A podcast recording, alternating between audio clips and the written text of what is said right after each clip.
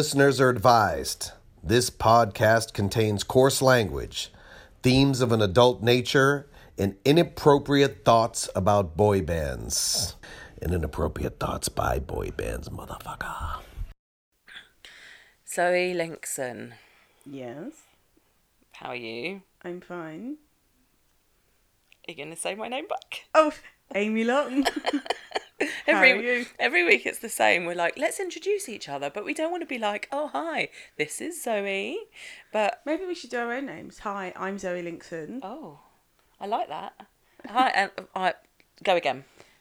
Hi, I'm Zoe Linkson, And I'm Amy Long. and you're listening to I'm with. The Boy Band. I think I that think bit would better as we do it that. together. Yeah, let's, yeah. Oh, well okay, so go again.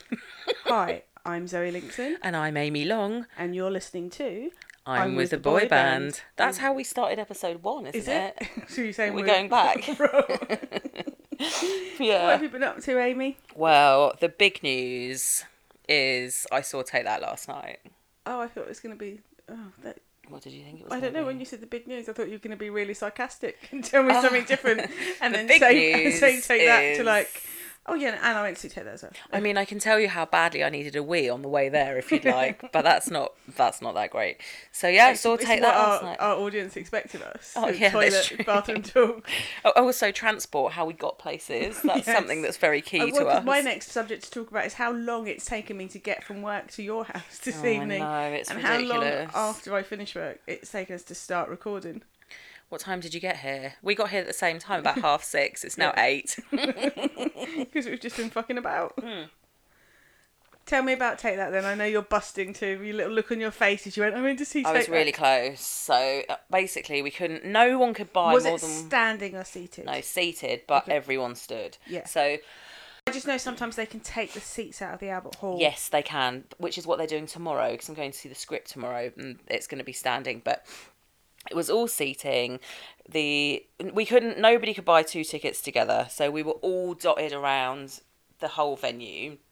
And I kept seeing people I knew sitting on their own and going over and being like, "Oh hey!" It was when New Kids did their Apollo show. That was the same as that. Like, Yes. I, I know one person. In fact, the Bunnies managed to get three tickets in a row, and that was considered a miracle because everyone Yeah. else was like, "I've got one in row X of the mezzanine, and Mm-hmm. I've got one like in row Y of the upper store," and it's kind of like, "Whoa." Yeah. Well, what I quite like about the Albert Hall is that it's not the biggest venue, so you always feel like you've got a good view. Yeah. So I was row 13 and I was on the aisle, as you know. I love an aisle because I hate being stuck in the middle of a row and not being able to get out because of people. because of claustrophobia and people. So yeah, it was great, and it was for a charity thing. It was uh, the Teenage Cancer Trust. They're doing shows all this week there, and Roger Daltrey came out, and yeah, I think he must be the patron because the song they were playing was Teenage Wasteland all through. Oh yeah, he do, he has done something massive. I think I don't know if he set it up. Oh, okay. Have you listened to my favorite murder this week? No, I haven't Oh, listened for weeks. there's a great story that you probably actually would this week about um the they did a concert in 1979 where people got trampled to death. Probably cut this out because it's really depressing, but it's good. It's about. Oh, we love talking about death. okay, cool. I will have a. Li- uh, to be fair, I've been it's listening called- to Take That it's- albums this week. It's called the Who Stampede. Okay, cool. I will have a listen. That's interesting.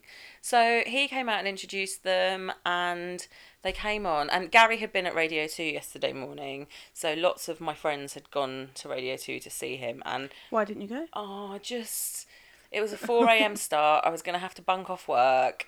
And I, ju- I knew that if I got up at that time of day and went, I would be so fucked for the gig. I wouldn't have been enjoyable. And I probably would have fallen asleep on the way home Yeah. going into London twice in one day Okay. from home. So Good point, well made. Carry on. yeah, so I decided not to. But when I saw the pictures of how good he looked, I was like, oh, I'm gutted that I Uh, didn't go. hair update because you thought he'd gone blonde. He has gone blonde. I knew it. Well, he Oh. he's not blonde yet. He's kind of orange, so it's Oh, the first nice. step to it's being Ed Sheeran blonde. look. Okay. there was a guy in the front row who looked like Ed Sheeran. Oh. So yeah, they were just they were fucking great. They always are. Mark's looks uh, Mark's still got his long hair. He's lost loads of weight. Looked great.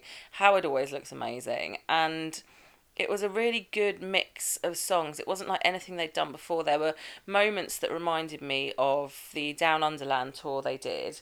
So when they did relight my fire, they kind of came over to one side and entertained that lot, and then the three of them went to the other side, and then fucking Lulu came out. Oh. Which, to be fair, the crowd fucking loved it. The audience was a really strange mix. Well, What- the, the, that's the thing with the charity gigs. You Mm. will tend to get a, a more eclectic mix of people that don't necessarily go and see Take Yeah. That do a stadium. Yeah. And also the, the attraction of, of a band playing at the Albert Hall as Yeah. well. So Although will get you say that, but I sat the guy I sat next to. We've called him Jeff. I don't know what his name was. He was probably. I'm gonna say, well, I mean, he's older than me, but he was probably not that much older than me. And um, I started chatting to him because you do, and I asked him if he'd seen Take That before. He said yes. His wife was the other side of him, but he was really tall, so she was kind of reaching around to see me. and um, they said, "Yeah, we've seen them before. Have you?" And I said, "Yeah, a few times." And he said, "Are you seeing them on tour?" And I said, "Yes, I am." And I said, Are you? And he said, Yes, I am. I'm going to see them at the O2 and I'll also be at St. Mary's on the 26th. And I was like, Oh, you are actual Take That fans. like, that's wicked. So I was surprised because I prejudged them and thought they they don't know what they've come to see. And no one around me, the guy across the aisle from me looked in his 70s and I thought they're never going to get up and dance this is not going to happen as soon as Take That came out everyone was on their fucking feet screaming and when Lulu came out the roof pretty much blew Yeah. off because again for a Take That fan, probably not that bothered, really. But for the wider public, it's like, oh my god, it's it's national and treasure Lulu. that- yeah, it's the song they did, and it's and they feel it's a special moment. Oh, there's no way she does every show. This is really special that this is happening. Okay, I've got a little secret. No, no, no. I know that she does, but for the person that doesn't know, No, she doesn't do every show. They usually get a Lulu stand-in. Oh. No. But the last the person few, had to. uh, I know. I need to go in depth on the Lulu stand-in. Does the Lulu stand-in have to look like Lulu? no, Okay. they often have a big black diva woman do it. So they've had uh, Beverly Knight, and they've had um, somebody who did a lot of backing vocals and stuff like that for Mm. them come out and just smash it. But Gary's been singing it mostly recently. He's like, "Do you know what? I just feel like we've done that to death now, Yeah. and it's getting a bit ridiculous. So he got to that bit and he was like, "Ladies and gentlemen, Lulu, are you ready for Lulu?" Lulu came out, but sneak or spoiler alert for any Take That film fans listening, she was heard today in rehearsals with Take That. So I don't know if she's doing the whole tour, but she was there Oh. today. Have a big commitment for an old lady. Oh, how old is she? Lulu. Well, she Eight- was. 80? She was around in the sixties. 90? I don't know. I'm She's trying to remember. She she's not. She's not that old. she was on the office death list. I mean, she's old. I've been I've been updating the office death list, which is the people we think are going to die shortly. Can't That is remember. part of your job, though, right? This is not. Oh no no no! Just, just something I do to pass the time. No, it is part of my job. We have um, prepared packages, like what we are called the prepared obit packages, Mm-hmm. ready to go, so that people that have got a lot of story about them. Did you know Lulu was married to one of the fucking Bee Gees? Yeah, Why did I not know that? I don't. Do you know that I was born on the same day as one of the Bee Gees? Not the same actual day. Do you know I'm as old as a Bee Gee? Lulu's 70. Yeah. I thought she was possibly older, but yeah, that's about right, I guess. Yeah, okay. Well, she looks and sounds great. Right. So, so yeah, so she came out. It was good. They did a song they haven't sung for a long time. The one they did with the with Boyz II Men, that collaboration. They sang that. Love ain't here anymore. I was like, oh my god, Boyz II Men are gonna come out. They didn't. Boyz II Men are here quite soon. Actually, we need to chase that up. Yeah. They're playing at the what I always refer to as the Hammersmith Odeon, which is called the Hammersmith Apollo. It's the Eventim Apollo. yeah, hmm yeah, always be the Odeon to me. It's Hammersmith. Right. Yeah. So it was great. It was really good.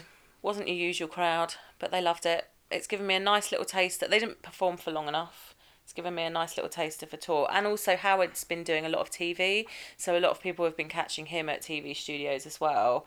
And just that kind of chasing take that around London thing yeah, is, you know, all your excited. little heart rate going Yeah. up. And I'm really looking forward to it. so you, you're now a week away, aren't you? From Yes. when this goes out, you're a week, a week away. yeah a week away f- yeah from when this goes out from the our first date in sheffield so um elvis is just finding a way his way off the sofa so let's let that happen good boy there we go that was very gentle You're gonna have five minutes of Elvis tapping around the wooden floor.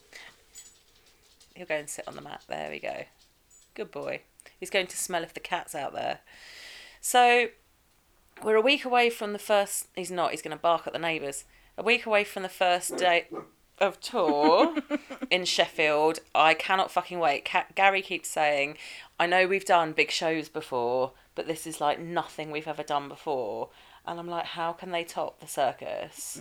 How can they top that? I think I kind of miss that excitement because I get told and shown a lot of things. in advance. yeah. Which I love. I love the feeling of knowing do, that yeah. I know stuff. Mm. And it's. Um, so, yeah, I quite like knowing that I know stuff, but then I Mm. can't tell anyone, Yeah. uh, like, at all. No. Nobody at all. No, it she doesn't even tell me. And so I, it kind of. Not that it would mean anything to me. I'd be like, oh, that's nice. It slightly ruins that sense of anticipation on opening night for me. yeah. Not that I won't, don't enjoy it. Well, actually, I say that last year opening night, I I saw the opening show of the tour, and I I didn't enjoy it. Like, I really didn't enjoy it to the point where I avoided Danny after the show. Oh, I remember you saying this. Why like, though? I what if he asks me what I thought, and I can't I can't lie to him, and I really really didn't Why enjoy didn't you it, enjoy and I it was just though? wasn't feeling it at Oh all. no. And I was doing some live Snapchats, and I was being not the girl was kind of like, "Ooh, not sure about this. Oh, not Has sure the about this." magic gone? And then Wahlberg watched all my Snapchats, and I felt really bad. And then I woke up the next morning, and I got my period, and I was like, "Oh."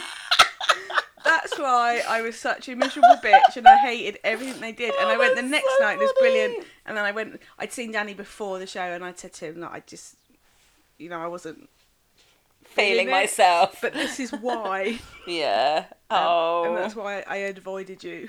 Isn't it amazing how that can make such a difference? Yeah. If Especially, I've, I mean, I've been tra- I travelled a long. I can't oh, remember. you were jet lagged. but it was a long old journey to get there, and we'd had a couple of days running around and doing bits and pieces. But yeah, it's um. Oh, I'll, I'll admit that the first night of Wonderland, which was the last take that tour, I was like, oh, because we queue up to get in the front row. It was right after the Manchester bombing. It was the first gig, like, so the Manchester bombing happened on a Tuesday. Yeah. And everything was cancelled after that. So Take That had three dates on the, I think it was the Thursday, Friday, Saturday, and we were due to go on the Thursday night or the Friday night, and they were cancelled. And then the following Monday was the first day that people were having mm. gigs again. And so we went to Sheffield that night, and there was fucking security everywhere, cops with guns. I know that won't like shock American people, but in England it's quite unusual to Oh, see yeah. that.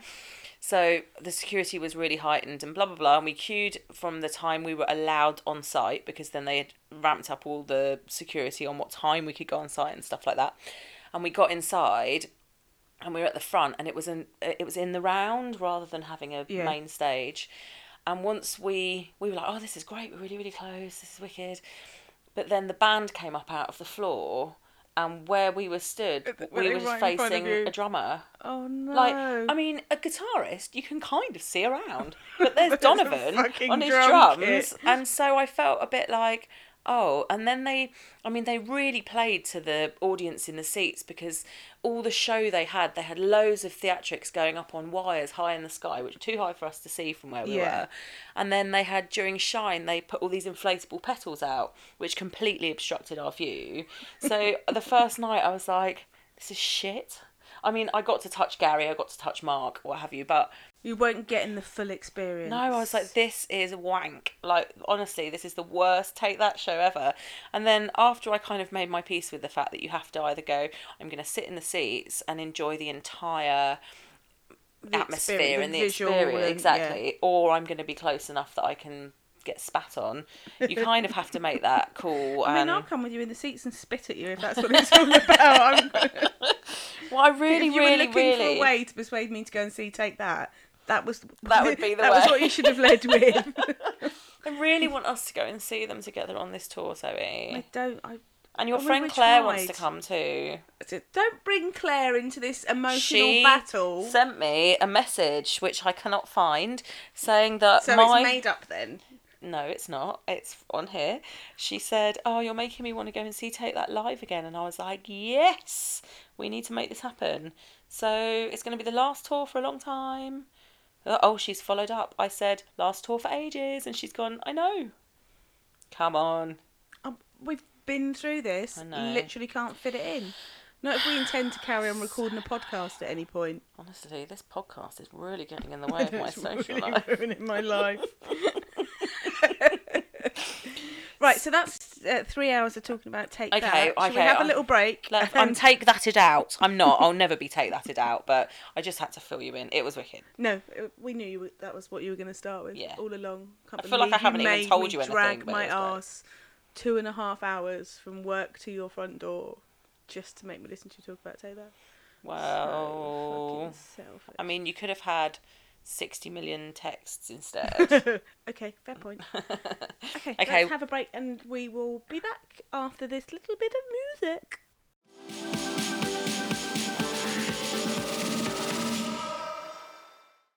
Okay, so your boy band. so my, this week, my boy band is a surprise. Oh, I'm surprising Zoe this week. I'm fairly certain she's going to guess who it is, possibly in the first sentence. Oh, I don't know. It's me. I haven't deliberately done it that way, but I have. There are some clues on dates and a couple of. If we're gonna do this every week, we really need a bell, like a quiz show bell, like ding ding ding ding. I know the to boy band. Yeah, okay, yeah, that's not a bad idea.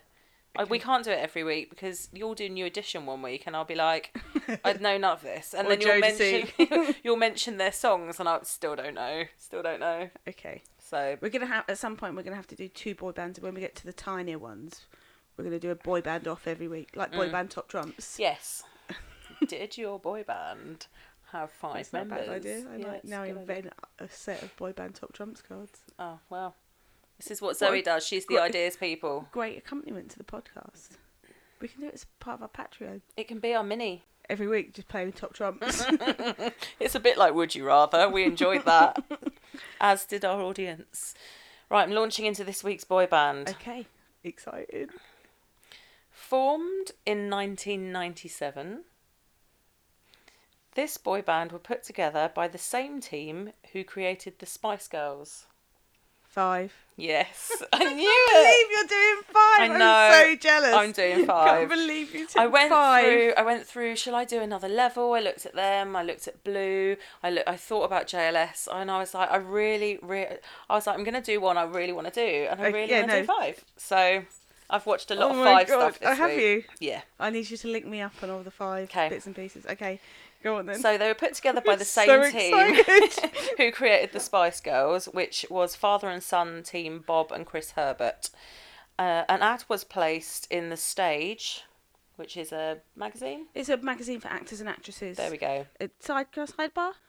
It's been the stage has been going for probably 150 years. And when I was doing my family history research, the way I'd track where my actors and actresses were moving around London and how I figured out when they, you know, my great great great great whatever grandmother and grandfather split up was because they'd advertise their services in the stage. It'd be actress available for character parts, plays, age range, blah blah blah, and then it'd be actor available for comedic roles, plays, and the addresses would be different. That's how I figured out Oh, when they split up. That's So, so it's as well as the advertising, like we have a role for someone to do this. I don't know that it's still now, but Mm. back then it used to be kind of I'm available to take parts in, you know, rep theatre or so I, cool. you know, I've played at the Theatre Royal and I'm out of service now, you know, like for the summer ads, season. Yeah, but for for getting jobs. yeah. Yeah. that's so cool.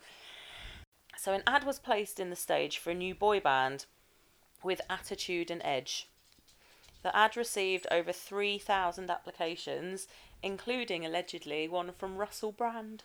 Oh, I didn't delve any deeper on that. when, when was Russell Brand's MTV phase? Do we?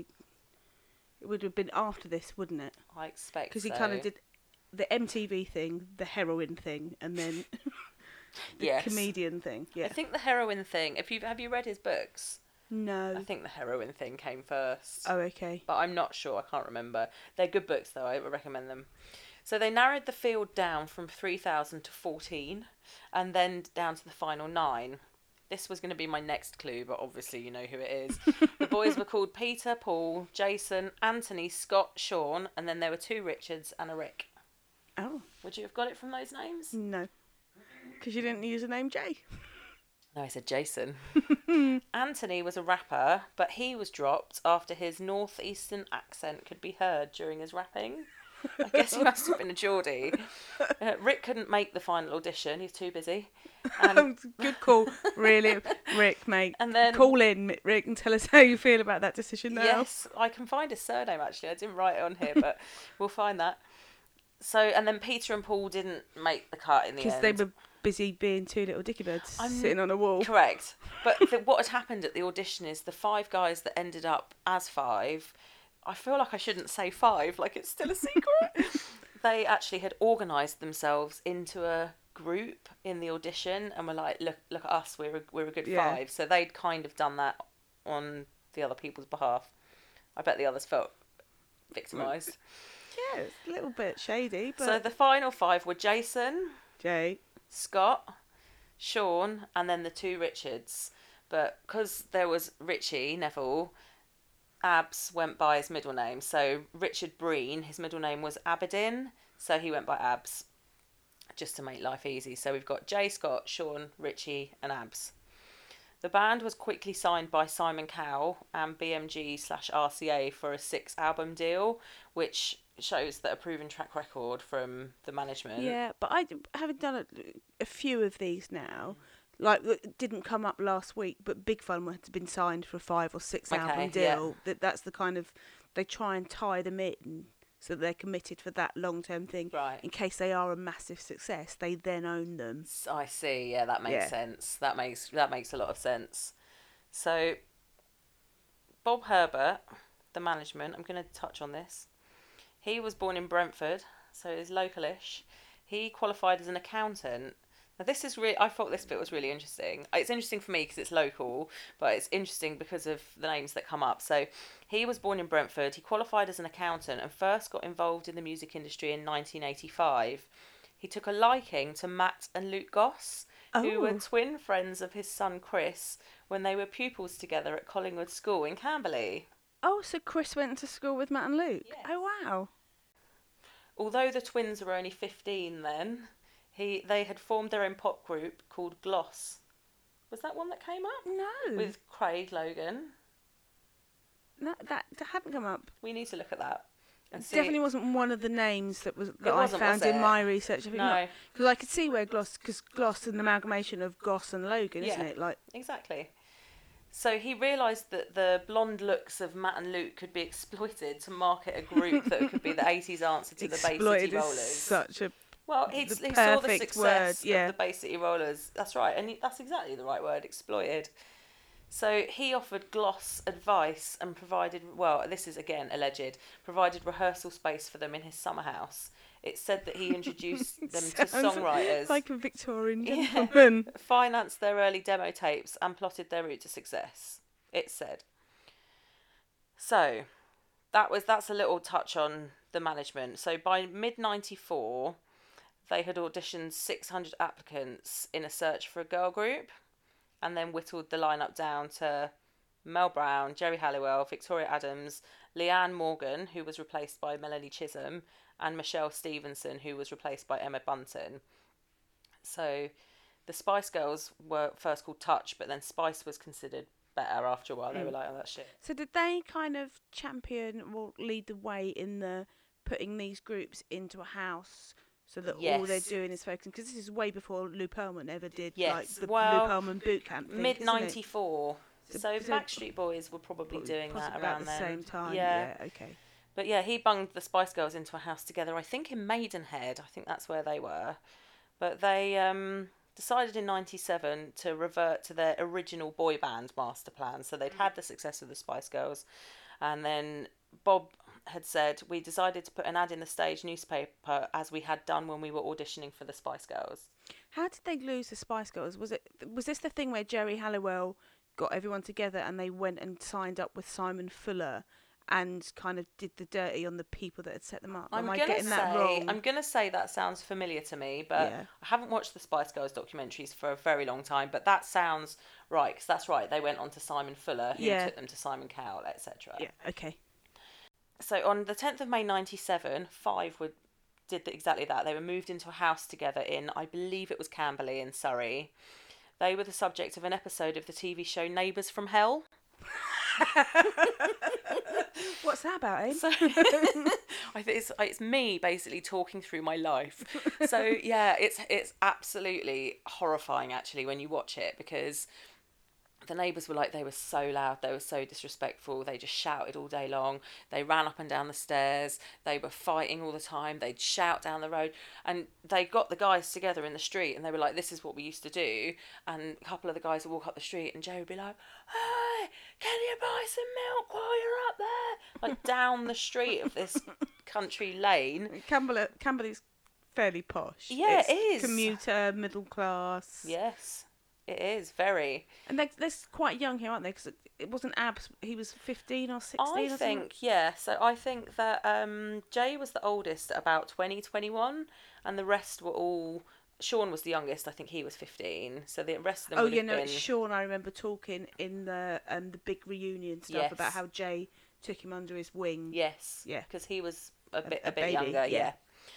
So that after they'd had all these complaints and a lot of pressure from the council and the police had been Shut called, uh, yeah, it was really really bad. They got moved into a larger detached house in Lightwater. Now that's where the village I grew. Up uh, I don't grow up there. No, that's a lie. Now that's the village that I lived in for a long time, and they lived on a street called the Willows, which again, really quiet, leafy street, very nice large house. I mean, fuck knows who these landlords were who accepted them in there. they must have offered them a lot of money. Uh, they actually used to go into the shop in the village where my brother worked and buy fags and um, booze, and my brother would ID them. Health conscious guys, though. Yeah, yeah. Always been really into their keep fit. They practiced and demoed their work at the Trinity Studios in Knaphill, again, really local for anyone who knows the area, which was the same place the Spice Girls had used. And in November of that year, 97, they released their first single, Slam Dunk Da Funk, Yeah. which I'm sure you remember. So that's really fast. They were put together in 97, they moved into a house in May, and in November, their first single came out, Slam Dunk Da Funk. Slam Dunk Da Funk, which debuted at number 10 in the UK singles chart. It was also released in the US in 1998, but it had a little, it had very little chart success. Although it was chosen as the NBA's new theme song, oh, makes sense. Slam Dunk Da Funk. In '98, Five earned their first major international hit, "When the Lights Go Out." You'll, Baby, yeah, I was gonna say you'll be singing all these songs. So that cracked cracked the US top ten and earned gold status there soon after. They then went on an eight-day tour to promote their upcoming album, appearing in a concert special for the Disney Channel, fucking Disney, with Irish girl Keep your hands off my fucking boy bands, Disney. Uh, so they I went- like them dirty.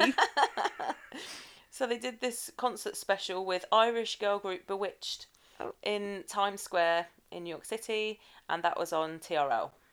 B*Witched were huge in the states. Oh, they were. Just were the- they? yeah, it's the Irish thing. So you know how everyone So weird. in the states is- thinks, Thinks they have this Irish, Irish. connection. Mm, Yeah, as, as far as I'm aware, B*Witched were like massive. When I was doing the point in for the boy band charts, and uh, you go on, to, I think it's Aria yeah. uh, or uh, RIA, R I A A, their website, which lists the albums that have made platinum. So and it's all done in order of you know this band had Mm. you know went platinum 52 times. B*Witched were surprisingly high up in that's that. and- amazing. That is amazing. And this '97 would have been peak B*Witched. Yeah. And all the denim you could possibly want in the States. The Five's debut album Five peaked at Imaginative. original peaked at number 27 in the US Billboard 2000 no in the US Billboard 200 and topped the charts in other countries including the UK. It's the Things You Do was released in late 98 in the US only to receive a lukewarm reception. oh. They did a US two. They didn't. We're, we're recording this in the evening again, guys, which you might notice. We're very tired. They did a US tour with NSYNC. Oh, I've heard of them. Yeah, but soon after they pulled out due to exhaustion, flying back to England to rest and start work on a new album. kind of. I feel them. I absolutely feel them. like really. Well, we'll get to that later Like, because do you they. want to tour with insects? Like, see, I'd rather nap. Yeah, I'd rather nap. well, we'll talk about that later because they've spoken out about that a lot after after the the band ended. Spoiler. so, still from the first album, got the feeling. Everybody Get Up and Until the Time Is Through were all released as singles in the UK throughout 98. They reached the top five in several countries around the world, and Everybody Get Up and Until the Time Is Through both went to number two in the UK. I don't remember until the time is through. I think I do. Normally, when I you say the title, immediately the in song's head, playing like, in got my the head. feeling. Everybody Yeah. get up, yeah. We'll listen to it after, see if you recognise it.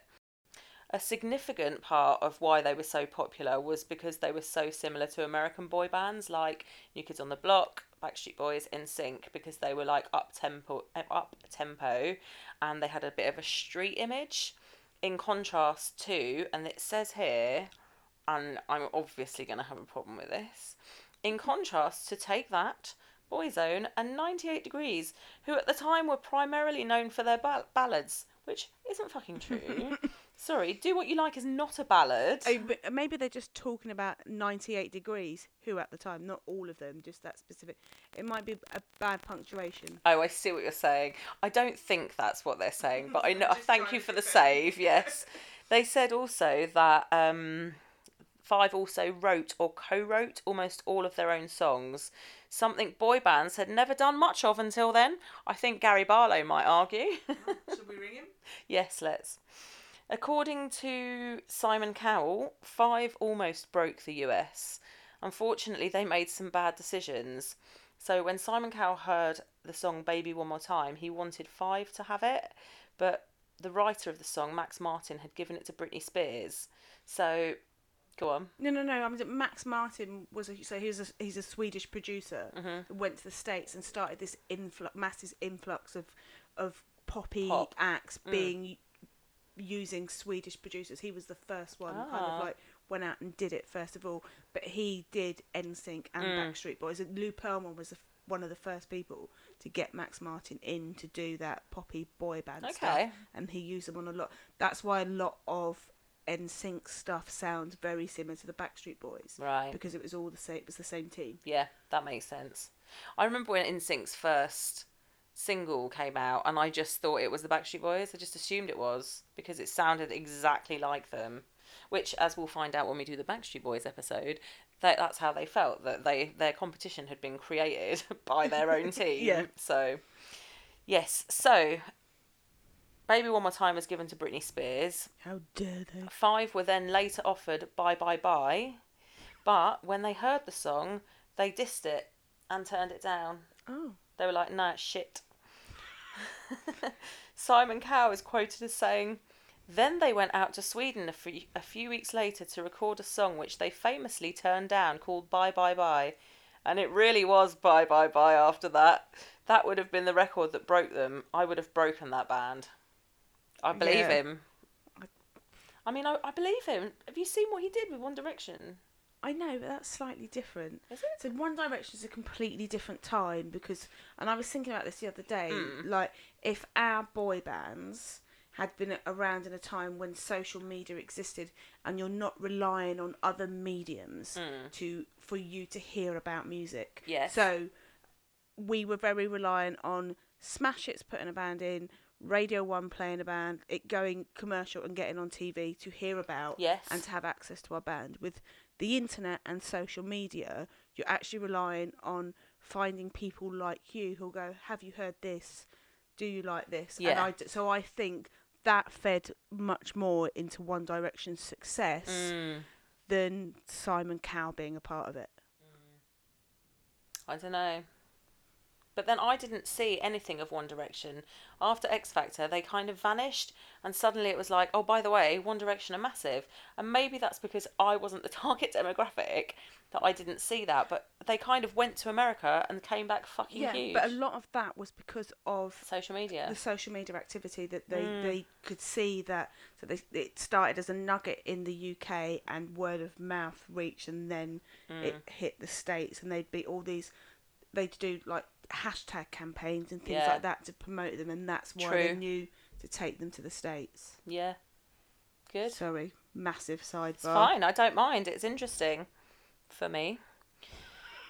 On Sorry, am I? no, no, no. I just mean like out of the two of us, you're the one that works in music, and I'm not. I just don't. Am I? no contradicting no, no, things no. that you think, No, no, no, okay. no, no, no, not at all. Not at all. I think it is interesting. I like hearing stuff like this because it's an interesting, different perspective. Yeah, I I, just, I just yeah. think had we had social media, I agree. the levels of success of our boy bands. Not that they weren't successful. No, but uh, yeah, but take that probably would have cracked America. yeah, and it would have been, it would have gone on for longer. Yes, and we would be much more fucking obsessed. I genuinely believe that. Yeah. I mean, I know everyone thinks we're obsessed, but I reckon it would have been worse. Well, you only have to look at how our fan groups behave on social media now as adult women. If you mm. take that back to how we would have done that Fucking as hell, yeah. teenage girls. Yeah. When you look at the obsession and the people that have to reply to their boy band tweeting regardless of what they're saying and if Yeah. they've got anything valuable to contribute, Yeah. they have to reply to it. Multiply that or put that into a, the cycle of teenage hormones and it would have been absolutely multiplied. That's so true because when you look at, I don't know how many Twitter followers, for instance, Donnie has. a million and something, 1.3, 1.4 So I think million. Gary's got four million or f- four point You're something trying million. to say that your boy band's bigger than my boy band. I, well, yeah, but that's not I'm what I'm gonna look them saying. up Mark and Howard have, have fewer, but Gary did the X Factor and well, Yeah, he's I a mean, bigger name. Johnny's the same because Yeah. he um, has the acting. So Right. So, but when you look at how many followers Zayn's got or Harry Styles has got, Oh, it's ridiculous. so you're right. Thinking of us as fans at our age, and we've we've given them four million, and Zayn's got I don't know, however bonkers numbers. Yeah. When I was picking the videos, and you know how I said to you, if I can't decide on a video, I'm just going to go for the one with the highest views. Yeah. The One Direction videos have like a billion views. It's ridiculous. Fucking mental. Because I looked and I was like, that can't be right. And then like the next one down's like, oh, so this one's only you know, fifty point two Nine million. hundred and fifty million. Yeah. Yeah. Fucking hell, it's crazy. Um, I've just checked. Donnie Wahlberg has one point four million followers. My boy band is better than her boy band. We're not doing this now. so, on the 9th of August 1999, Bob Herbert was driving his red MGF through Windsor Great Park in Berkshire. Due to heavy rain, he suddenly lost control. The car spun and collided with another car, a silver Toyota Corolla. Bob's car then collided with a wooden fence. He had to be cut from his car by fire and rescue teams and was taken to a local hospital by air ambulance where he was pronounced dead on arrival. Oh. Just gone like that, done. So I felt like that was important to mention, not that it ties It- into anything else because I don't know how involved he still was at this point. If they're in the hands of Cowell, I would imagine not massively, but it it plays into perhaps how they're affected later on. This is someone that was a mentor and a father figure to mm. them. So how later on, I mean, I know a little bit about the five story. I don't want to jump the gun on, on what you're about to tell us, but I know that they had some, you know, mental health issues each, mm. and that, you know, there's there's always that thing about you never really stop grieving for something, and if you don't allow yourself to grieve at the time it happened, which if they were busy being a boy band, mm. they may not, or they may have been trying to be a tough bloke, be going like, oh, I'm not upset Yes. and you bottle that kind of stuff up and it comes out later on and that so that this It comes out later and it manifests itself in a different way, doesn't yeah it? so this th- i mean this may have played a very big factor Yeah. In the breakup and how that it they the, the band eventually breaks down So also that month, the first single of their second album, Invincible, that's the album, was released, and that was the catchy dance tune "If You're Getting Down." oh So that became a major hit all around the world, but again, yet again, failed to go to number one in the UK. It was kept out of the top spot by Ricky Martin, and I want to say that's either Livin' La Vida Loca or She Bangs. She bangs. Yeah, I'm not sure which I'm of the not two. that big a fan of Ricky to even know. No, any, any of his other No. songs. Although Ricky Martin, product of a boy band, Absolutely right. we should show him much more love. Imagine if I'd done Menudo today. we I did. would never have got through all the uh, all the and we also wouldn't have research. been done by 2 a.m. when Sue gets home. That's true. So finally, in October 1999, after three consecutive number two peaks, Keep On Moving became their first UK number one, as well as their biggest selling single to date. The second album hit the top five shortly thereafter. Don't Want to Let You Go was released in March t- 2000. I almost said 2000. Pe- fuck's sake. I've got a problem with numbers. Peaking at number nine. On the 3rd of March 2000, Five opened the Brit Awards with rock legends Queen performing an updated version of the band's hit We Will Rock You. I still remember that performance. Yeah. And this was probably at a time where I, I wasn't religiously watching the Brits like I used to do as a teenager, but I still remember It was that on the massive, Brits. wasn't yeah. it? It was so wicked.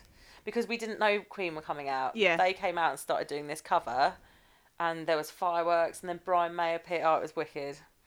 So that night, Five won their first Brit Award, which was Best Pop Act, and their cover of the Queen song went on to become their second number one in the UK in July 2000. I mean, that took a while, from March till July. The first half of 2000, they were on a successful world tour and doing concerts in the UK, Europe, Russia, Australia, New Zealand, and as a foursome, South America after Richie got chickenpox and had to be flown oh, back to England. After finishing the tour, Such child's No. disease, isn't it? it really is. Do you think they covered him in calamine lotion and put him on a Don't know. plane? It's really bad when you're an adult, isn't it? To get Can turn into shingles, yeah, which can completely, totally devastate your nervous system. Oh system. fuck, that sounds horrible. So they continued to perform in the UK and they did party in the park with Queen. They reissued Invincible, which included remixed versions of a couple of songs and five live tracks from their tour, and a bonus track called "Don't Fight It, Baby." Oh, promise sounds- not to. Sounds rapey. Just a little bit rapey. Uh, it was due for release in July in the US, but it was pulled from release after the group was dropped by their After US someone label. said that sounds a little bit rapey. no, they were dropped by their label in the US, Arista. Oh, Fucking Arista. right, part of BMG. Yeah. Five also had problems with their Asian record company and and ended up cancelling their Asian tour as well. They went back to the studio after this major blow. Can I just say that as much as so much everyone goes, oh Simon Cowell's amazing. So this is now two record companies from a band that he's looking after Yeah. that have had such issue with his bands that they've gone, no, fuck it, we can't be asked. Also, I kind of feel like he thought Bye Bye Bye was a massive hit. The band laughed at it and said, no, we're not doing it. I mean, why not make them? right. And I know that goes against everything we've always said that we want in a boy band. Like, they should be able to be more involved and make their own decisions. But it is how every other boy band has operated. That's how they fucking make money. Yeah. Anyway, We don't like Simon Cowell. no, we really tell. don't. Don't really like him. No. So they headed back to the studio and started writing songs for their next album. They carried on winning awards across the UK and Europe, and in December 2000 they launched their second big tour in the UK. In January 2001, they went to perform at one of the biggest festivals in the world, Rock in Rio, in Rio de Janeiro, to an audience of almost 500,000 people. I mean, they're they're a big band at this yeah, point. Rock and has always been huge Yeah. as well. In May 2001, after many months of creative writing and developing their own personal sound, Uh, Sorry, that sounds a bit hippie retreat. their third album was complete, King Size, it was called. It sounds a bit wanky, doesn't it? It's a bit like we're getting a bit big for our boots now. We're calling also our album sounds King like they're trying to have like a we're hard, we're still smoking. and we've got big dicks. when it was time to begin filming the video for their first single off the album, Sean was unable to appear. He was suffering at the time from a, a mental breakdown from stress caused by being part of the group, but this wasn't publicly revealed at the time and it was claimed he was ill from glandular fever. Hmm. So the Let's Dance video was released with a life size cardboard cutout standing in. So I remember this at the time. He was not appearing on TV shows with them. They were hmm. going on as a four, and everyone was like, "Where's Sean? As he left?" And they were like, "Oh no, no, no, he's just not very well." And then they did this video with this fucking cardboard cutout, and he was a fucking joke, and that is really insulting. Yeah. And I think he did talk about that after, didn't he? Yeah, he talked about it on the big reunion. Mm. Yeah. So there were rumours at that point that he had left the band and they tried to quash them. Scott also needed some time off to be with his son because he was born premature. And so the remaining three members, Jay, Abs, and Richie, pressed on with heavy promotion of the group's third album and the single, Let's Dance. Whilst performing at a concert in Belgium in the July, Richie tore the tendons in his left foot, putting a halt to all promotion because now that's down to two. down to two members. Um, Do you know the girls call them Three?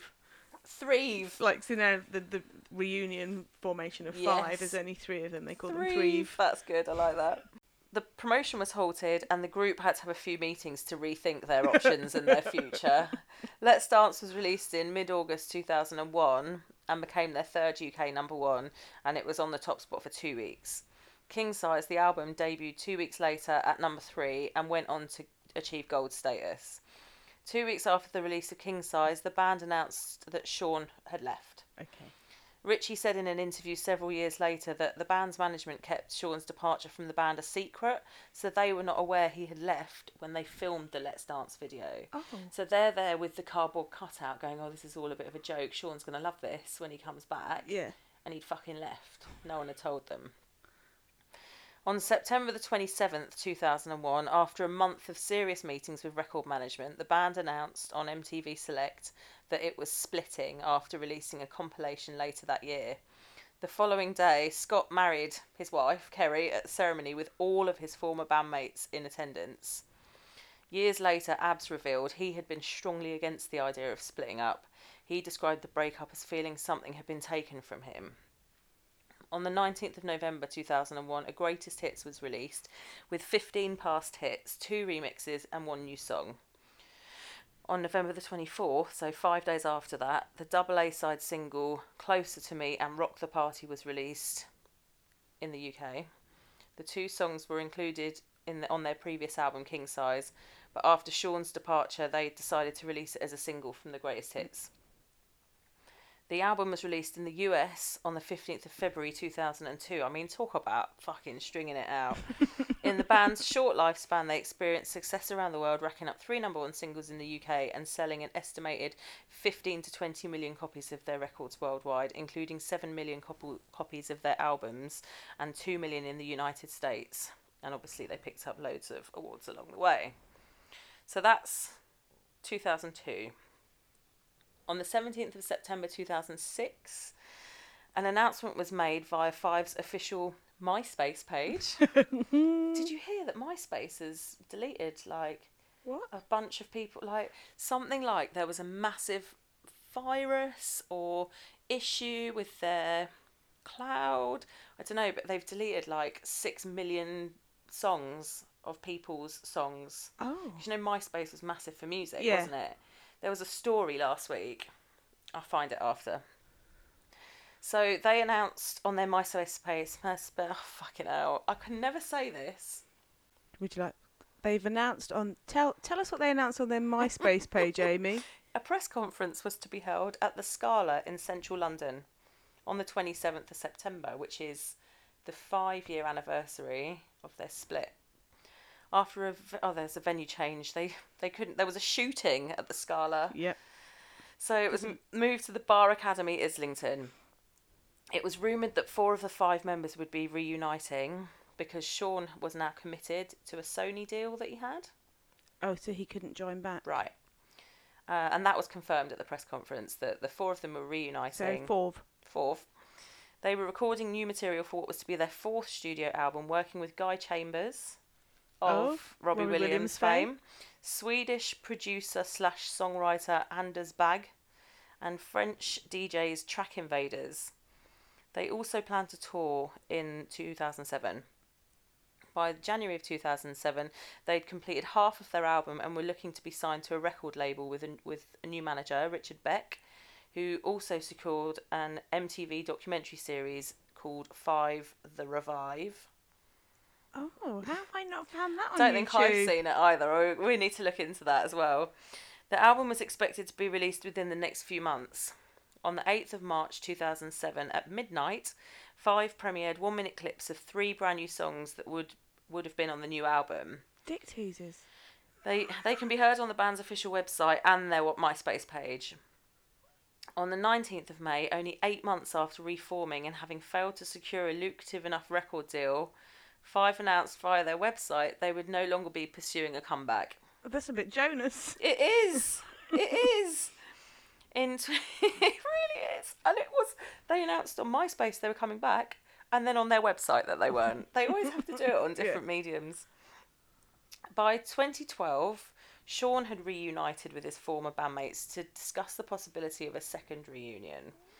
Jay and Can't really call it a second reunion when the first one failed. well, I mean, they did get back together and write some songs, but they just didn't go any further. They couldn't get a record deal. Jay initially was willing to take part in the re- reunion, but later on he pulled out, and the other members then said they would continue as a four piece. Okay, so this is big reunion. This reunion. is big reunion. Yeah. The return was announced on the 18th of October 2012, and in 2013, the group took part in the big reunion, where they talked about their time together and the difficulties that came with being in a band. Scott also expressed his annoyance towards Jay's refusal of reuniting. Do you remember watching that on the big reunion? Yeah. And then I remember watching series two where Jay was given his right to reply That's right. Well, they talk it. about this as well. So in January 2013, the group were looking to find a new member to replace Jay. They were also disagreeing over the group's name, Fourth.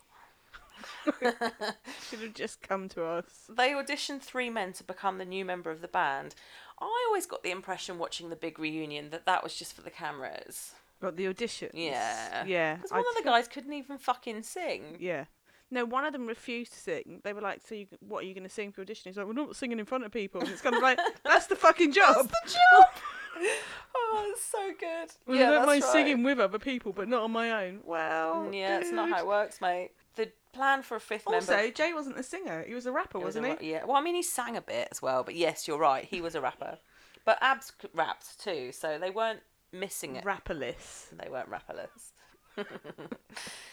anyway, the fifth, the idea for a fifth member was dropped after that, and they decided to continue as a four-piece. Jay eventually appeared on the big reunion in September 2014 to deny the accusations made by his bandmates because they had kind of accused him of being a bit of a bully. Yeah. So this is the bit I distinctly remember that that um, who's the young one? Sean. Sean. Had had basically said that he f- always felt intimidated and bullied by Jay, and Jay came back the next year to say, "I don't know how he can say that because when he was in the middle of having his mental breakdown, he rang me up and we moved him into our house and Yeah. treated him like family." Yeah. That's what always broke me that they Jay didn't take part in the first big reunion, so they felt they had carte blanche to say what they wanted to say about him, like because they didn't have to Yeah. pretend to like him anymore. Yeah. And then he got given his right of reply, and I was actually broken for him. It's like these were people that were his great friends, and they're on national TV, mm. bitching about him mm. and telling like spreading lies. Well, the thing is, I can kind of see how they would think. It's very easy to believe that Jay would be a bully because He's he a was big personality, right? very- And he was the oldest one. Yeah. And you know, they probably did feel at times intimidated by him, and that's what Sean said. Yeah. He felt intimidated. But it may also some aspects of that might be just that they were still teenage boys and Hmm. hadn't quite developed their how do I argue back type, Correct. You know. You know what boys are like as well. They don't fucking communicate well, Yeah. and they it is all about bravado and not talking about how they feel they're Yeah. feeling and all that sort of stuff. So, so he said that he he acknowledged that he could be seen as loud and overbearing, but he denied bullying Sean. During a meeting with Abs, Jay explained that he had moved on and he didn't feel comfortable returning to Five. So that was it. Jay was like, "That's it. I'm done. Line drawn. Goodbye." yeah, in my past I now do this and hmm. In September 2013, Five picked up the award for Best Music Act on a Reality TV Show at the National. wait, wait, wait! At the National Reality TV Awards. is that a thing? yeah, it is. It's a very specific award. Yeah, it's Yeah. niche. In- in niche, the I believe is the complimentary word to use about it. In November and December of that year, they embarked on their own tour in the UK and Australia, the Five Greatest Hits tour. March 2014, it was rumoured. Sorry. I, I know it's a name. It's like five. We've got five really good songs, so we're going to do a tour, and it's just based on these five five greatest greatest hits by four. In March 2014, it was rumoured that Abs had quit the group, but at the time they denied it. Honestly, these boys I mean, people are going to know when he doesn't come turn on up. stage. That's like, right. In front of the big four banner. So in June, I think the thing is, is that they were like, oh no, he's just taking a break or whatever. So in June that year, they supported McBusted on four dates of their McBusted tour. Now I saw McBusted in 2014, and I don't remember Five being their support. Maybe they weren't on one of your dates. But to be fair, I'd never turn up for the support act. Sorry, I just don't. Um, for take that I do because if we're wanna be at the front, yeah. right. All Saints were great. We'll see how Rick Astley does this year.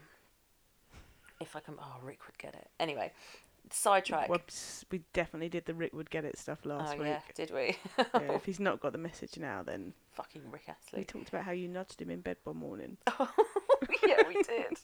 Oh, quick, let's move on. So in in Ju- also in June, after they'd done their McBusted dates, Ab stated that the group's future was uncertain. He then eventually announced he'd left the group in August August 2014 via Twitter without telling the other guys beforehand. He's honestly, I think that's how I do it. so bye bitches. In an interview a few days before the announcement, Abs revealed he'd only agreed to reunite with Five because of financial necessity. I believe this. Yeah. The band has since continued as a three piece.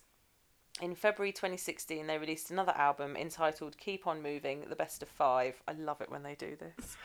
So they are. So we're up now to three. We're down- we're at- 3 we're down to greatest. three. No, no, no. Three greatest The third greatest hits album. It's like Okay. human nature. yeah. So we're also now down to three members. So they are still continuing as three Scott, Sean, and Richie. I've got. You can do meet and greets. So Claire has done meet and greets with five, and I think they're like thirty-five quid. And the guy that organises their meet and greets used to play football for AFC Wimbledon. Oh, that's so funny. So I've got an update on post. Post five, even though five, I mean, post five, but still obviously three are going. There was an interview that Richie gave in November 2013 to one of the tabloids, and he said, I'm just so boring. And he said, I'll give you the highlights. I won't read you the whole thing, but he said it was too much too young. It was like strapping ourselves to a rocket and being dropped back down to Earth five years later. It's taken a long time to get over it. So, he Richie said it was just so intense. For a starter, our schedule was ridiculous. We'd work 18 hour days and literally go for years without a day off. He then goes on to say that he was talking to One Direction's manager a few days before this interview, who was their record label boss with Simon Cowell. And I said, One Direction have been going for a while now, but they still look so fresh. Why is that? And he replied, If they work through for four weeks, they get two weeks off straight. And Richie was like, I couldn't believe it. I was like, You what? I think if we'd done that, we'd still be going now. Mm. So he thinks that the music business learnt lessons from the mistakes they made with Five. Uh, They think they were the guinea pigs, and they learnt that it doesn't matter how young you are, how much energy you have, there's only so much a person can take. No one can survive relentless travelling and only two hours sleep a night. Sometimes we'd work all day and then catch an overnight flight to the US, and they class that as our night sleep.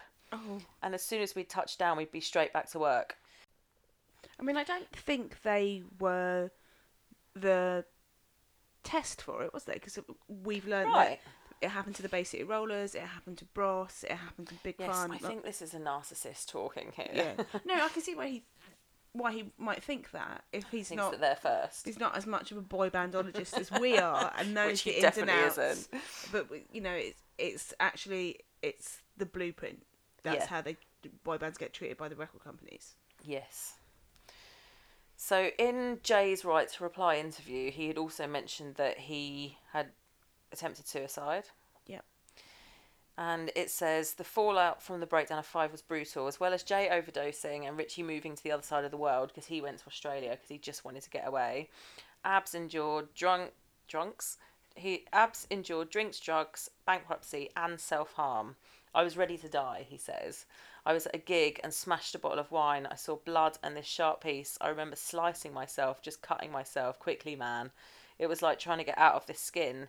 While I was partying, I met this wealthy woman. She gave me a place to stay. It was party central. I'd wake up in the morning and my breakfast would be every drug and every drink. I had weed hanging out of my mouth and cocaine all over me. It was pathetic. So that's abs. Mm. Meanwhile, Sean suffered a nervous breakdown, obviously said to be because of Jay's constant put downs.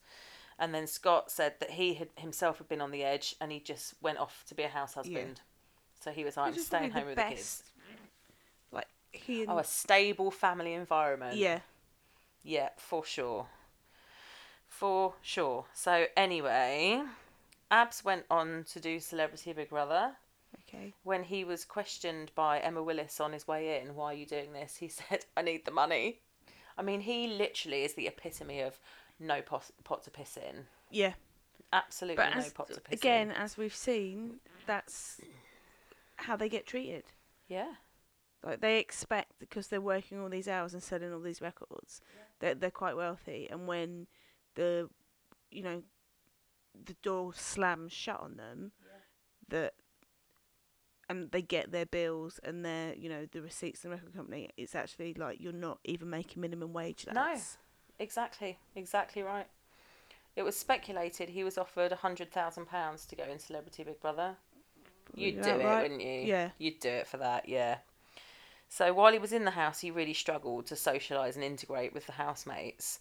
And he made headlines around the world when he confessed in the diary room that he suffers from Asperger's, which is, well, you know what it is. on the autistic spectrum. It's, yeah, a neurological condition that can cause the sufferer social anxiety and affect speech and communication. He did hit it off in the house, however, with Dustin Diamond. oh, Screech, Mario Falcone, and Charlotte Crosby. No, Screech does porn now, don't you? Yeah, I don't want to talk about Okay, it. Have you seen it? No. Why have I always fucking seen it?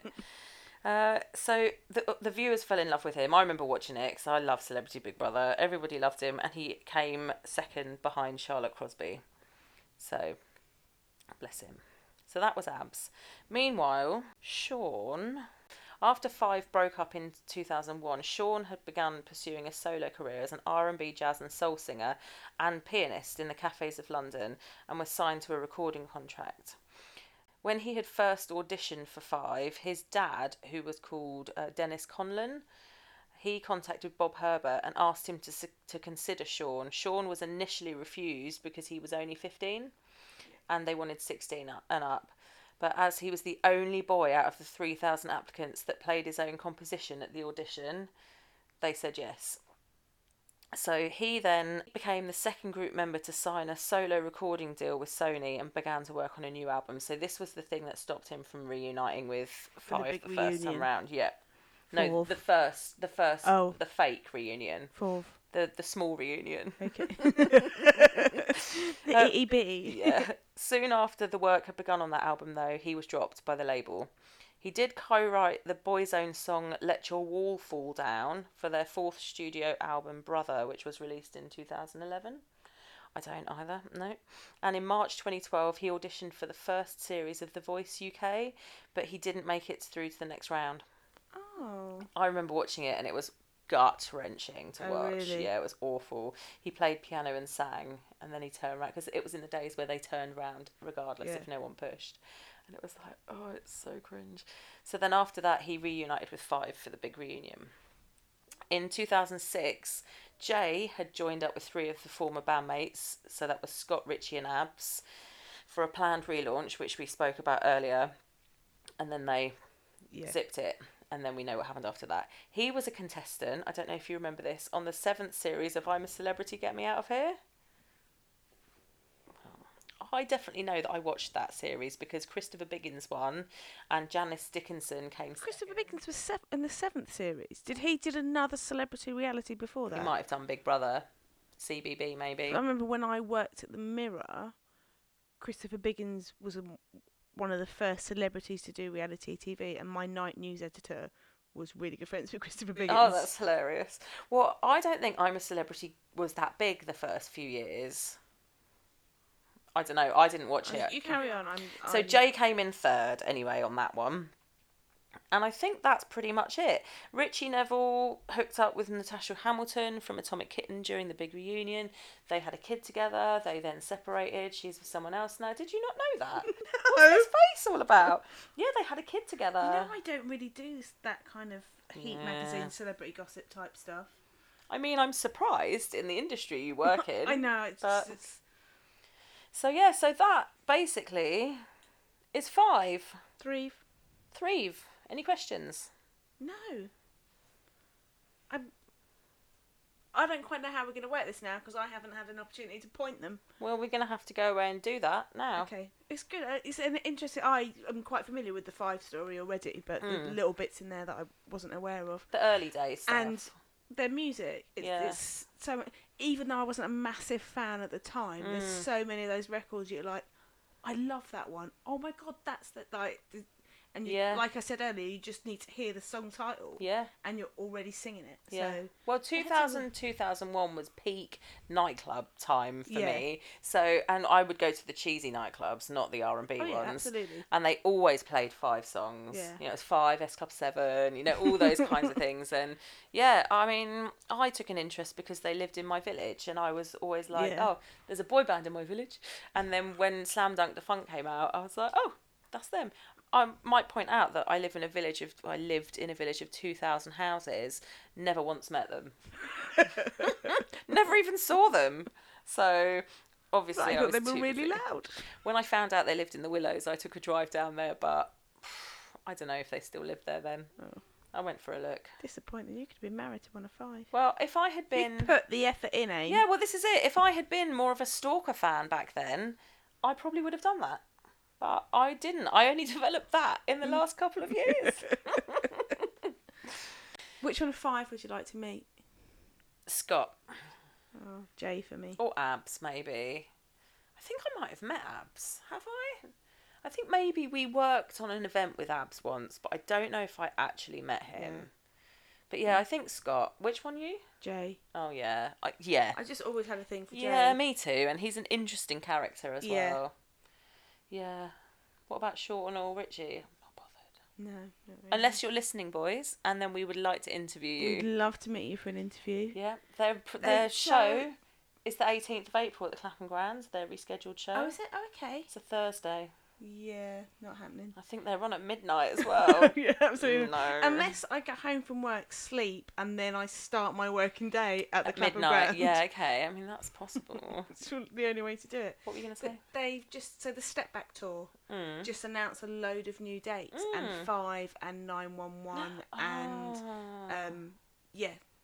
We I'm- love I- In fact, I'm gonna pull up the let's cut the dead air and I'm gonna put up the Step Back tour stuff now. Do you know what you've got? Um, spaghetti and meatball sauce on your chin. Have you only just noticed it? Now I've peered around the microphone. oh, Zoe's got sauce on her chin. I'm going to hit pause because I'm going to piss myself. Oh, okay, go.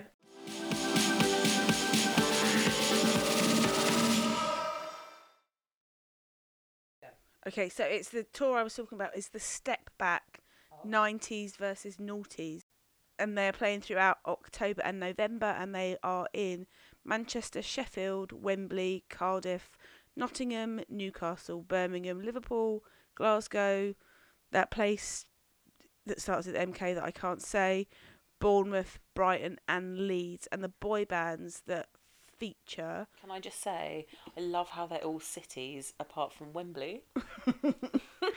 because London's too vague.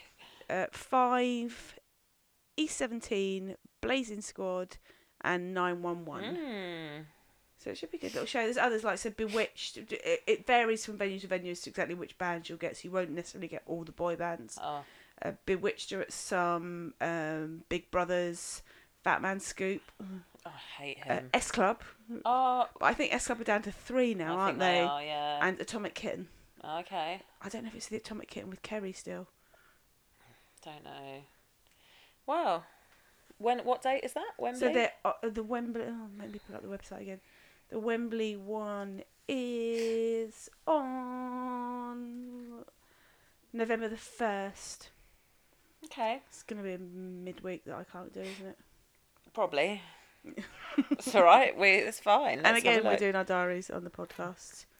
Doesn't tell you the day of the week on the web. I hate when Yeah. people do that. You've got concert dates and it doesn't tell you what. They probably do fucking it day on purpose. It's a Friday, the first. so that you book it and then you're like, oh, I can't go. I'm at It's a work. Friday, the first of November. okay, tickets are only but thirty-five pound each. What? I am working on the second. Oh, Saturday the second, big event day. So yeah. okay. So I'm going to do some pointing for the boy Yes. band you surprised me with, Yes. and we'll be back right after this with their position on the boy band chart.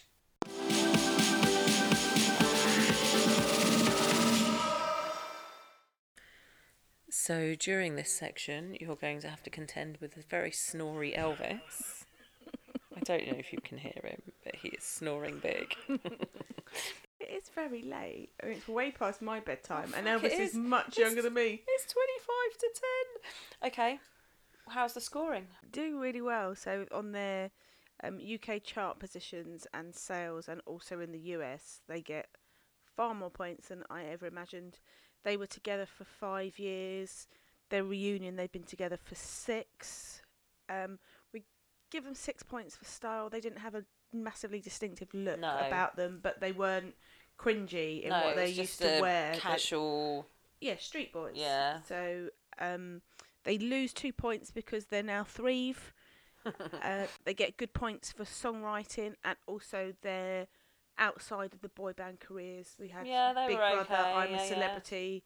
So they do pretty well. It puts them at number three on the Oh. Ultimate Boy Band chart. Do so a rundown. uh, our rundown is number one, staying hard and strong.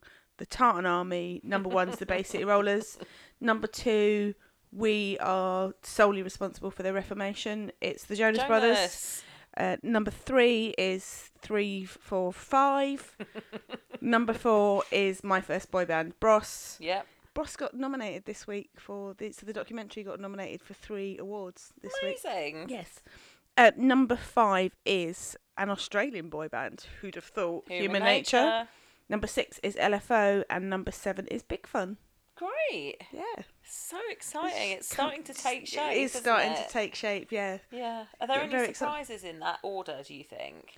I I mean, other than the fact we knew nothing about the Bay City Rollers I think the Bay City Rollers are going to be holding up that top end of the chart for quite a while. for a while, yeah. Yeah, because they record sales and things like that. They Yes. did amazingly well. So I think they're going to stand fast until you and I are ready to get our teeth into some of the bigger boy bands. Yeah, until we're ready to do the Beatles. Yeah, or... I think Jonas being at number two, although against who they're against, maybe not so much, but I'm still shocked at Jonas at number two. Mm. What, how well they've done. Yeah, Right. I maybe that's because You they didn't were. know that much about them. Yeah, they're again. way way past my my boy band. peak. Yeah, Yeah. So but no, it's shaping up well. Yeah, good. Well, And we'll, Jonas will need rescoring in a couple of years' time as well. Yeah. So we might give we might deduct points for fucking up our chart. Ever fluid chart. so next week is gonna be. Oh, it's gonna be Lou Pearlman week. Yeah, so we are gonna do a mini after we've watched uh, the boy band con. Which we, by the time this podcast reaches you, we will have watched it. Yeah, so the it, it's come out on Wednesday, just gone. By the time this comes out, Yes. it comes out on the third of April. Yes, we are terribly excited. We're gonna watch it. we're gonna record. Yeah, yeah, we are the first time. Actually, are we gonna watch it separately the first time? I don't. I won't be able to come over on a win on that. Yeah, we'll watch it separately, and But then simultaneously. yes, Okay. we'll have to press play together. And then we'll have a watch along where we make notes. And Yeah. Things that we've got- so we'll- I've been completely pre gaming. I've listened to two brilliant podcasts this week. Swindled. The guy on Swindled has a really strange voice. Okay. And the start, the first ten minutes of the podcast talks about someone completely different, and I was like, "Oh, he's named this wrong. This is not about Lou Pearlman." but it does go into Lou Pearlman. Can you hear the dog? I can hear Elvis snoring really loudly. and the other one is where's my recently played? It is the Lou Pearlman story, and I think What is the name of the swindled episode? the swindled episode. I've got it. The mogul. Yeah, Okay. And what was the other one? it's just called the Lou Pearlman story. It Oh, came out a great. year ago. It, who's it by? Anyone we know? I it there's no name on it. But the, the the great thing about that one is they talked to Bryan Burrough, who's the guy that did that Vanity Fair article that first revealed about how everyone had their doubts over his sexuality and whether or not he was, you know, interfering with his young acts. Is it that one? yes, that's Okay. it. So it's that's a misfortune. really good one. Yeah, Okay, it's only it's only fifty six minutes. yeah, it's definitely Okay. worth it. Both of them are worth a listen.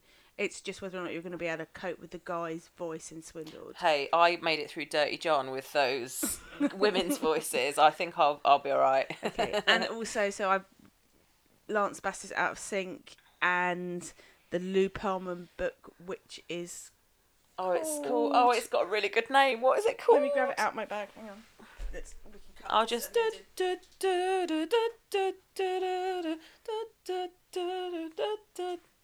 The Hit Charade. Oh, it's so good. It's Uh, and so it's punny.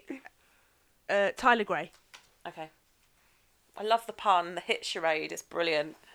So yeah. So we are we doing Lou Herman boy bands next week? Yes, we'll have a little mini I mean, the mini might be huge. It depends on how much we've got to say about the film. Oh God, It it's not. It's going to be a maxi. It might be four hours long, I'm sure. Mm. And then yeah, next week we're going to do. I, I say at least two. So there, uh, there's four minor Lou Pearlman boy bands Mm. that I think we can touch on. Mm-hmm. I think putting four into an episode's a bit much, so Mm. we'll definitely do two of them next week. Yeah. Not the biggies. They're going to need to be at least two parters. I think NSYNC, Mm. Backstreet Boys, but we'll touch on a couple of the smaller ones. Yes. Okay. Oh, we can't wait. excellent. We've just been desperate to do Lou. No. you know what I mean. I mean, speak for yourself, Amy. You well, you know me. I've told, maintained from the beginning. I'm fucking obsessed with this man. blah, blah, blah. I'm fucking obsessed with this man. So, yes, it is time. So what's going to get me through the weekend? So what's going to get me through Monday, Tuesday, Wednesday as well? I hope it comes out at midnight our time. Like I hope it's timed by Oh. region so that we get it at midnight, and then the whole of America's got to wait five hours for it. Not the whole of America. Well, no, just the east, east coast. this time that'd be amazing. If it's Yeah. not, I'll be good. We need to have a word with Lance. Yeah, come on, Lance. Uh, don't forget that you can come and find us on Twitter at I'm with No, no, that's not that's not right. Don't forget that you can come and find us on Twitter at the Boy Band Pod On Instagram at I'm with the boy band. and on Facebook. There's a Facebook page that's also I'm with the Boy Band. It's just me. It's not me. And you can, but you can email me at theboybandpod at gmail.com.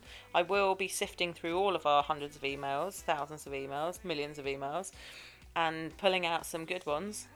And with th- this week there'll be a little mini at some point on the results of the Boy Band World Cup. We're recording this slightly too early to fit it into today's episode. So that will come out. It may have even preceded this. We may put it out earlier in the week, but hmm, you'll get the results and then the next round of matches. So, yeah, Uh, and don't forget, wherever you listen to us, just hit that little subscribe button. It means that you get a notification every week when new episodes are up. And you know, with the minis, with, you never know when you're going to wake up to a boy band surprise. yeah. And it's the best way to find out when we're doing your boy band and where they're going to appear on the Ultimate Boy Band chart. but don't forget, the ultimate boy band is not necessarily the one that comes to the top of our chart It's the one that was there when you needed them most and got you from there to hear. See you next week. Credits this week are to the Daily Express for the interview with Ritchie. Uh, Wikipedia, Neighbours from Hell. Look that up on YouTube. um, yeah. Our theme tune is Dance With You by Fire and Lights from the Songs About a Girl trilogy by Chris Russell. Visit songsaboutagirl.com.